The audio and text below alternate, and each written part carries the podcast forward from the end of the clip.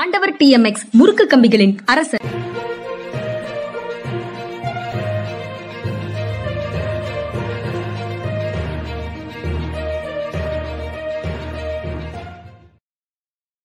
வணக்கம் இது மனிதா மனிதா. வணக்கம் சார். வணக்கம்ங்க வணக்கம். முதல்லயே பாரதி வி அவங்க வந்து ஒரு கருத்து சொல்லியிருக்கிறாங்க. அமெரிக்காவில் அம்பேத்கர் சிலை ஜேபி முழக்கம் இதெல்லாம் பத்தி பேசவும் அப்படின்னு. இதுலேருந்தே உரையாடலை தொடங்குங்க அப்படின்னு சொல்றாங்க. ஆமாம் சார் இங்கே மேரிலேண்டில் அம்பேத்கர் சிலை ஒன்று திறக்கப்பட்டிருக்கிறது. மலை தூரலுக்கு நடுவில் அம்பேத்கர் சிலை நேற்று திறந்திருக்கிறாங்க. ஜெய் பீம் முழக்கங்களுக்கு நடுவில் அம்பேத்கர் சிலை திறக்கப்பட்டது.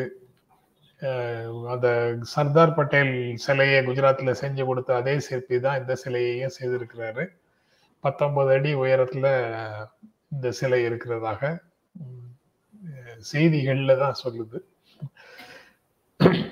அமெரிக்காவில் அம்பேத்கர் அப்படிங்கிறத எப்படி பார்க்குறீங்க சார் நான் மார்ட்டின் லூதர் கிங்குக்கான நினைவிடம் இருக்குது அது அந்த மாதிரி விஷயங்கள் இருக்குது அவருடைய சிலை இருக்குது அங்கே அம்பேத்கரை வந்து ஸ்டாச்சு ஆஃப் ஈக்குவாலிட்டி அப்படின்னு சொல்லி இங்க திறந்திருக்கிறாங்க. அதை பற்றி உங்களுடைய பார்வை சார்? நான் முப்பது வருஷத்துக்கு முன்னாடி இதில் மேன்செஸ்டரில் வந்து டெவலப்மெண்ட் எக்கனாமிக்ஸ் ஹையர் ஸ்டடீஸுக்காக போயிருந்தேன். ஒரு வருஷம் அங்கே தங்கியிருந்த போது என்னுடைய குடும்பத்தோடு போயிருந்தேன். என்னுடைய பையன் வந்து ஒரு ஸ்கூலில் படிச்சுட்டு இருந்தார். மூணாவது படிச்சுட்டு இருந்தார். அந்நியாரம் வந்து அந்த ஸ்கூல் பையனுடைய ஆசிரியரை பார்க்க போயிருந்தேன். அந்த பெண்மணி வந்து என்கிட்ட வந்து சொன்னாங்க நாங்கள்லாம் புத்த மதத்தை சார்ந்து இருக்க போகிறோம் அப்படின்னு சொன்னாங்க.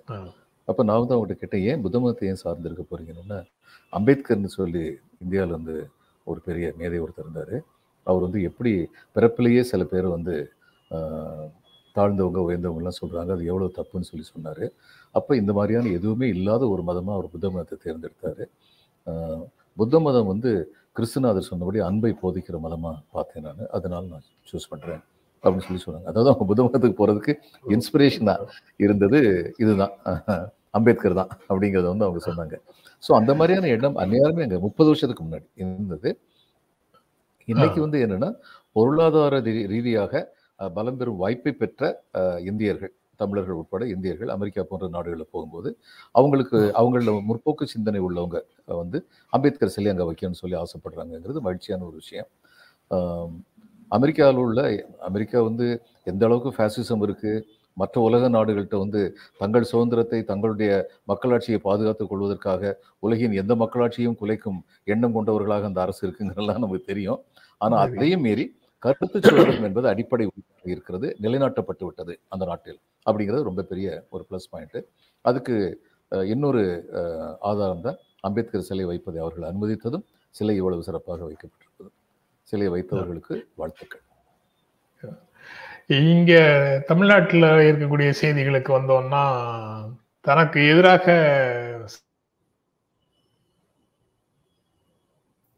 உதயநிதி உதயநிதி பேசிய வழக்கு பேசியது தொடர்பாக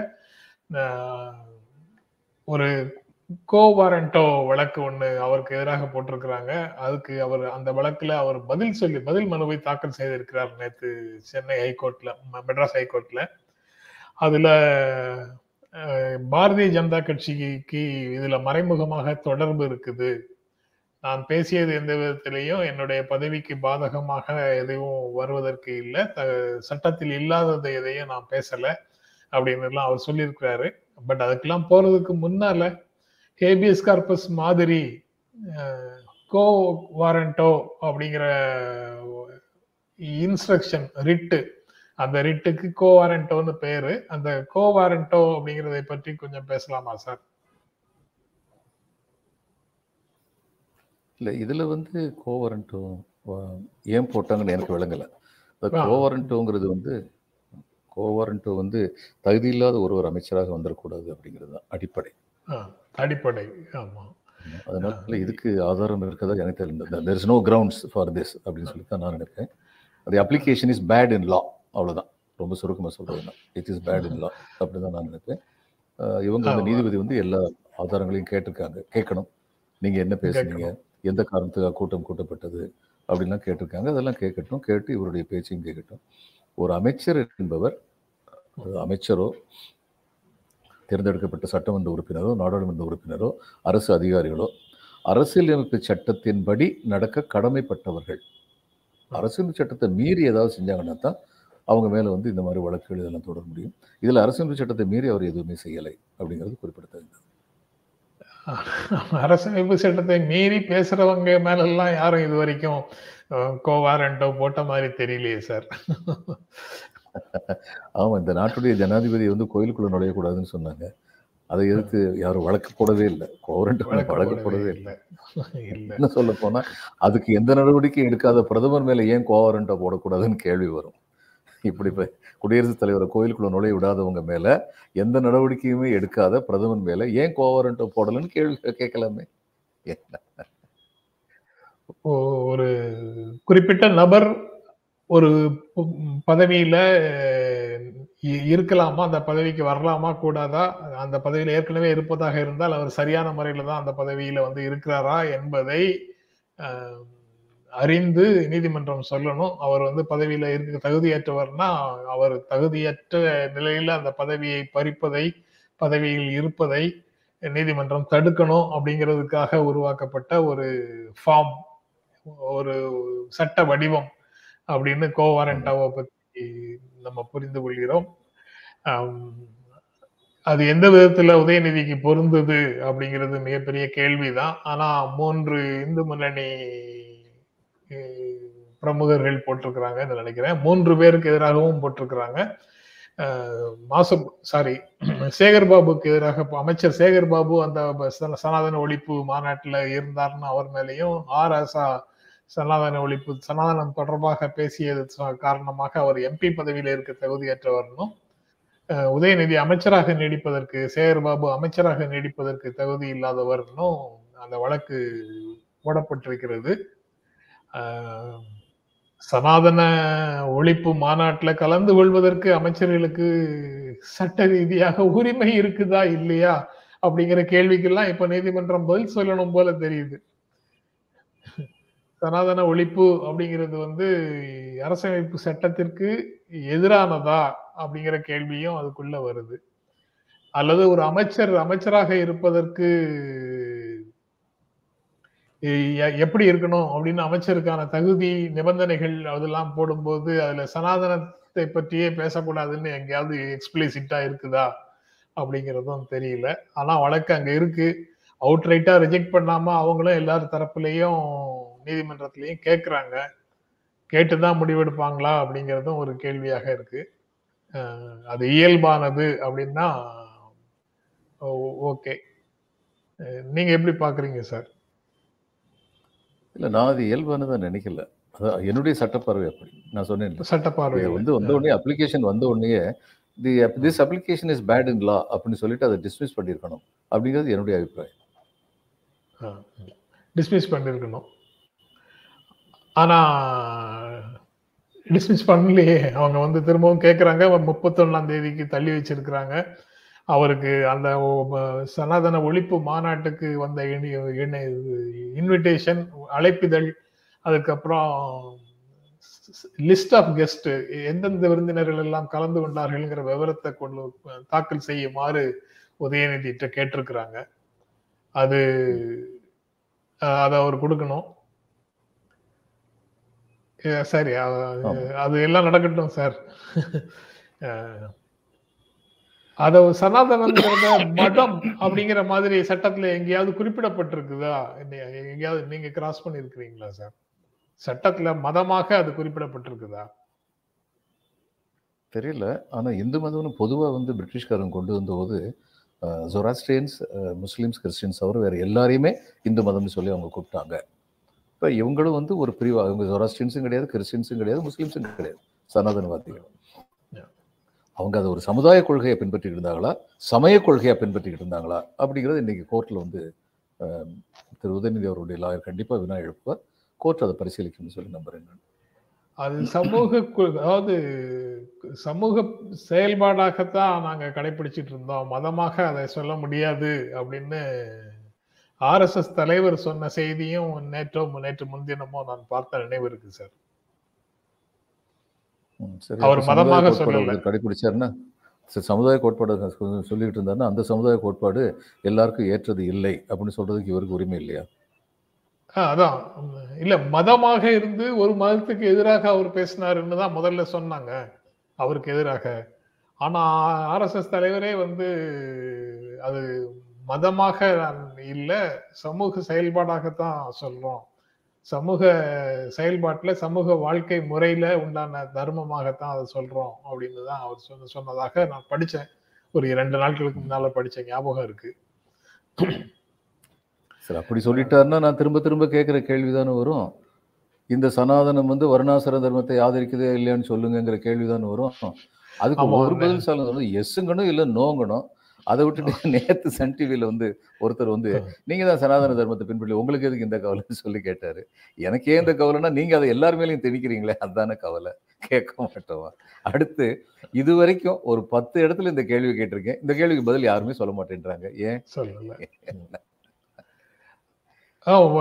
எப்படி அதுக்கு பதில் சொல்லாம நகர்ந்து போறாங்கங்கிறதும் தெரியல.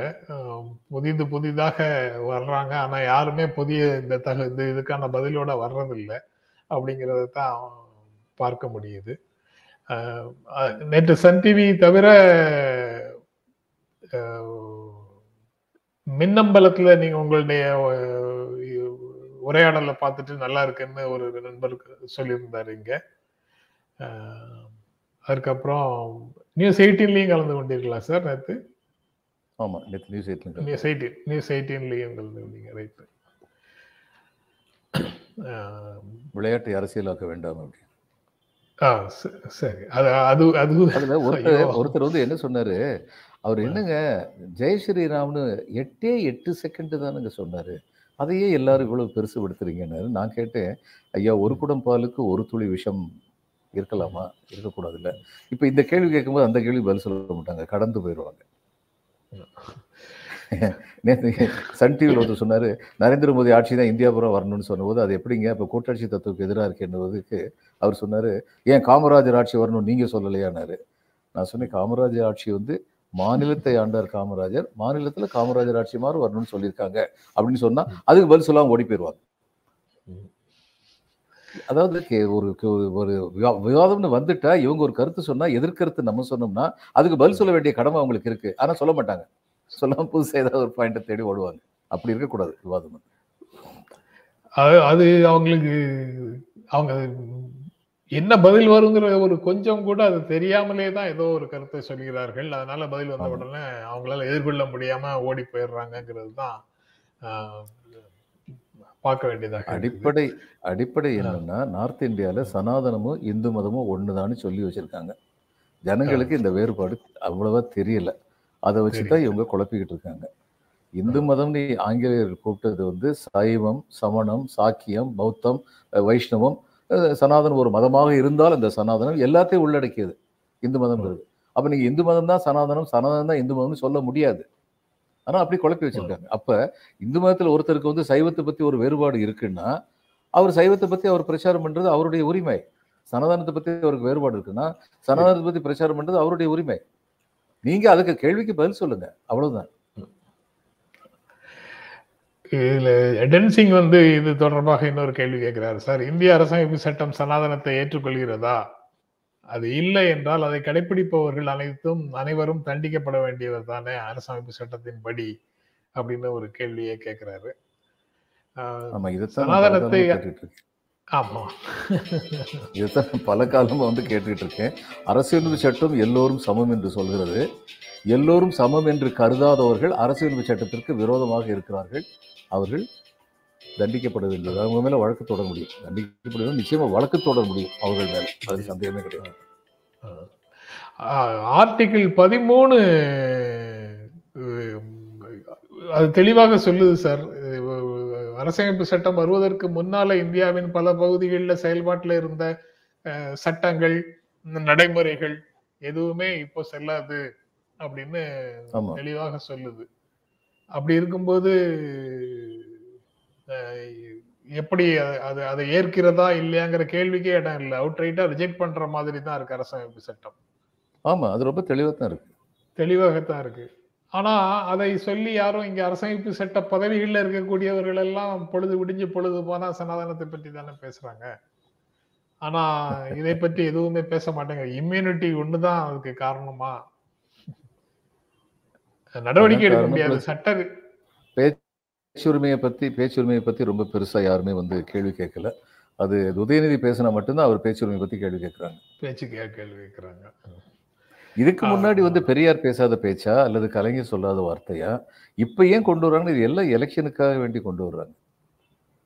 நீங்க ஒரு தடவை சொல்லியிருந்தீங்க இந்த முற்போக்கு எழுத்தாளர் சங்க கூட்டத்தை பத்தின நியூஸ் வந்து ஏழாவது பத்தியில வந்திருக்கும் வழக்கமா. வணக்கம்.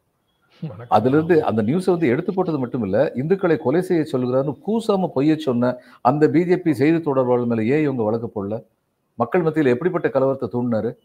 ஏன் ஒன்றிய அரசு அதை பத்தி வழக்கு போடல? ஏன் பிஜேபி அதை கண்டிக்கல? இதை கண்டிக்காத மூலம் பிஜேபி இந்த நாட்டில் மத கலவரங்களை தூண்டுவதற்கு காரணமாக இருக்கின்றார்கள் என்பது தெரிகிறது. அதுதான் உண்மை. அவர்களுடைய செய்தி தொடர்பாளர் இப்படி ஒரு பச்சை பொய்ய சொல்லியிருக்காரு. மக்கள் மத்தியில வந்து பெரிய கலவரத்தை உண்டு பண்ணுறாரு அவர் மேலே ஏன் நடவடிக்கை எடுக்கல? அப்போ பிஜேபி தானே செய்கிறாங்க வர்றவங்களை அதை பற்றி பேச வேண்டியது தானே அதில் மினிஸ்டருக்கு எதிராக தேர்ந்தெடுக்கப்பட்ட பிரதிநிதிகளுக்கு எதிராக எல்லாம் இந்த கோவாரண்டோவை பண்ண முடியாது அப்படின்ற மாதிரியும் இன்டர்பிரிட்டேஷன் இருக்கு. அது இது உதயநிதிக்காக பேசிய வழக்கறிஞர் வந்து நீதிமன்றத்தில் அப்படித்தான் பேசுறாரு. அமைச்சர்களை பொறுத்த வரைக்கும் ஆளுநர் விருப்பம் இருக்கும் வரை அமைச்சராக அவர் நீடிக்கலாம். ஆளுநர் விருப்பம் எது வரைக்கும் இருக்கும்னா முதலமைச்சர் ஆலோசனை சொல்ற வரைக்கும் ஆளுநருடைய விருப்பம் இருக்கும் அப்படின்னு சொல்லி அங்க கருத்து சொல்லியிருக்கிறாங்க. முதலம் அமைச்சரை பொறுத்த வரைக்கும் முதலமைச்சருடைய பரிந்துரைப்படி மட்டும்தான் அவர் அமைச்சராக இருக்க முடியும். ஆளுநர் அதை செயல்படுத்த வேண்டியதுதான் நோக்கம். இங்க உதயநிதியினுடைய பதவியை பறிக்கும் விதமாக எந்த விதத்திலையும் அரசமைப்பு சட்டத்துக்கு விரோதமாக உதயநிதி எதுவும் செய்யல. அப்படி இருக்கும்போது அது போக திமுக வழக்கறிஞர் வில்சன் அதை வந்து முன்னிறு முன்வைக்கிறாரு. மனுதாரருடைய சட்ட உரிமையும் அடிப்படை உரிமையும் எதுவும் பாதிக்கப்பட்டிருக்குதா? இவங்க கொடுக்குற ஆதாரம் எதுவும் ஆதாரமாகவே இல்லை. அவங்க கொடுத்திருக்கிற வீடியோ ஆதாரத்தை அடிப்படையாக இந்த நீதிமன்றம் ஏற்றுக்கொள்ள கூடாது ஏற்றுக்கொள்ளாது அப்படிங்கிறதையும் அவர் முன் வச்சு பேசியிருக்கிறாரு. அவர் பேசினதுக்கு அப்புறம் மீதி ரெண்டு சே- அதாவது சேகர் பாபு ஆராசா இருவருடைய வழக்கறிஞர்களையும் பேச சொல்லி இருக்கிறாங்க அதுக்கப்புறம் அந்த ப்ராசஸ் வந்து ஒத்தி வைக்கப்பட்டிருக்கிறது அப்படிங்கிறதோட அந்த செய்தி முடியுது சார். ஆனா என்னன்னா சைமல்டேனியஸா இன்னொரு செ- செய்தி இருக்கு. நம்ம உரையாடல் நிகழ்ச்சிகளில் தொலைக்காட்சிகளில் நம்ம அடிக்கடி பார்க்கக்கூடிய முன்னாள் சட்டப்பேரவை உறுப்பினர் முனிரத்னம் சாரி சுப்புரத்னம் சுப்புரத்னம் சுப்புரத்னம் வந்து இன்னொரு கோ வாரண்டோ வழக்கு ஒன்று போட்டிருக்கிறாரு இபிஎஸ்க்கு எதிராக. அந்த வழக்கை நேற்று விசாரணைக்கு ஏற்றுக்கொண்ட சென்னை உயர்நீதிமன்றத்தினுடைய தலைமை நீதிபதி இதெல்லாம் போடவே முடியாது. எம்பி எம்எல்ஏ அந்த மாதிரி யார் மேலேயும் போடவே முடியாது. தகுதி அல் தகுதி இல்லாதவர்கள் வந்து அந்த பொறுப்பை ஏற்க இருந்தாங்கன்னா அப்பதான் வந்து அதை பத்தி எல்லாம் பேச முடியும். இந்த மாதிரி நீங்க வந்து எலெக்ஷன் பெட்டிஷன் தான் போடணும். அது நீங்க எப்படி இதை போடுறீங்க? இருந்தாலும் அதை அப்படியே ரிஜெக்ட் பண்ணாம சீனியர் கவுன்சில்கிட்ட மூத்த வழக்கறிஞர்கிட்ட சுப்ரீம் கோர்ட் வெர்டிக்ட் ஏதாவது இந்த மாதிரி கேஸ்ல வந்து போட்டிருக்காங்களா? கோவாரண்டோ பிறப்பித்திருக்கிறார்களா? அப்படிங்கிறத பார்த்து சொல்லுங்கன்னு சொல்லிட்டு அவரும் அவருடைய வழக்கை தள்ளி வச்சுட்டாரு. ஸோ அங்க செ- சென்னை ஹைகோர்ட் தலைமை நீதிபதி பேசிய பேச்சுக்கள் அப்சர்வேஷன் தான். வெர்டிக்ட் இல்லை அப்கோர்ஸ் அந்த அப்சர்வேஷன் படி பார்த்தா இங்க உதயநிதி மேல சேகர் மேல சேகர் பாபு மேல ராசா மேல போட்ட வழக்குகள் வந்து நிக்கவே நிக்காதுங்கிற மாதிரி உணர்வு தான் வருது. ஆமாம். நான் நான் முதல்ல சொன்னது மறுபடியும் சொல்றேன். இந்த இந்த வழக்கு தொடரப்பட்டிருக்கின்ற இந்த வழக்கு வந்து it is bad in law அந்த ஒரு வார்த்தை தான் அந்த ஒரு வார்த்தையோட இந்த வழக்கு முடிக்கப்பட வேண்டிய வழக்கு. அப்படின்னு நான் நினைக்கிறேன். இது என்னுடைய கருத்து.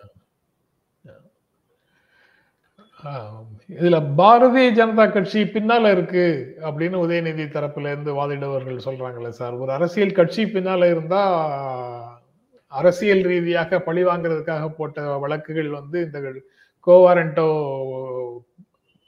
வடிவத்துக்குள்ளேயே வராது அப்படிங்கிறதுனால அந்த ஆர்குமெண்ட்டை வைக்கிறாங்களா அப்படிங்கிற ஒரு கேள்வி எனக்குள்ள தோன்றியது. நீங்க பார்க்க அதை பத்தி எதுவும் சொல்ல முடியுமா சார்? இல்லை ஒரு வழக்குன்னு வரும்போது வழக்கறிஞர்கள் எல்லா விதமான வாதங்களையும் தான் வைப்பாங்க. அதில் இதுவும் ஒரு வாதம். எல்லா வாதத்தையும் வச்சுருக்காங்க.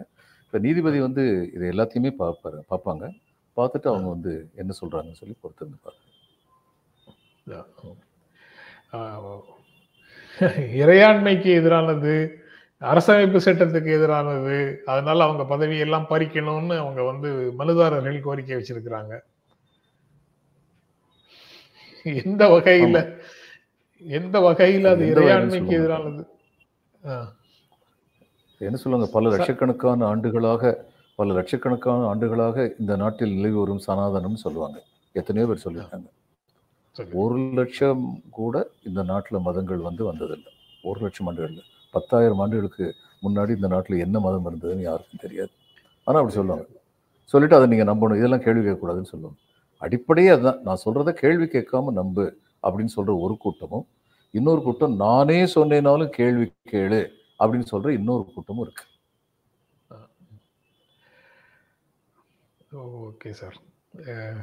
அதனால உதயநிதி மேல போட்டிருக்கக்கூடிய இந்த வழக்கை உதயநிதி எதிர்கொள்வார் வெற்றி பெறுவார். அவருடைய சைடுல உண்டான வாதங்களை எல்லாம் வைப்பார்னு ஒரு நம்பிக்கையோட அந்த வாதங்களை பார்க்கலாம். ஏன்னா அதுல அரசமைப்பு சட்டத்துக்கு எதிரான விஷயங்கள் எதுவும் இருப்பதாக நம்ம பார்வையில பாமரர்களுடைய பார்வையில தெரியல. வழக்கறிஞர்களும் நீதிபதிகளும் என்ன நினைக்கிறாங்கங்கிறது வழக்கு முடிவு வரும்போது தான் தெரியும்.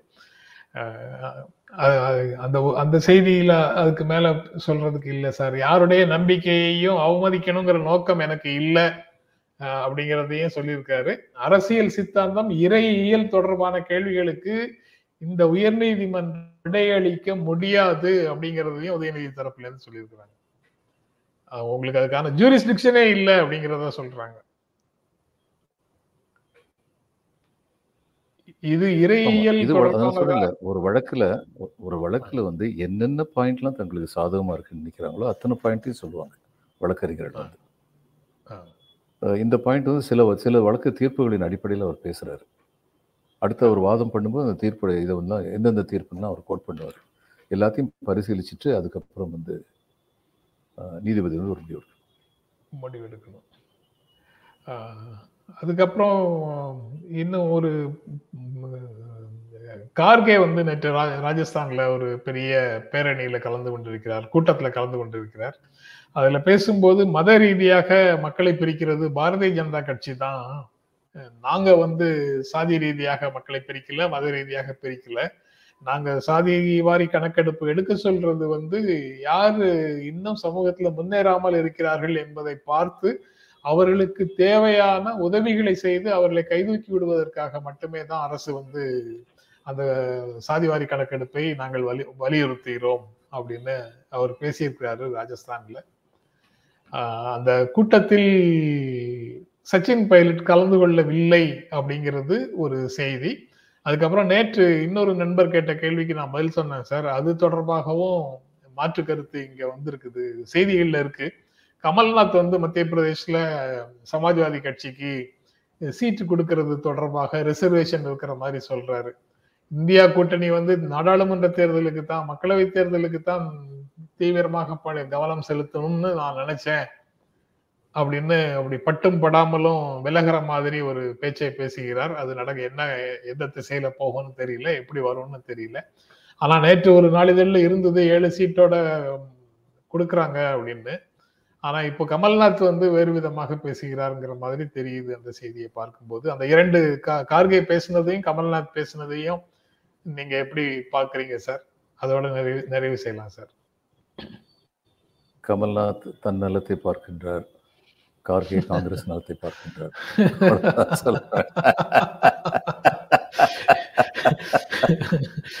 இதை விட சுரு இதை விட ரத்ன சுருக்கமா எதுவுமே சொல்ல முடியாது சார்.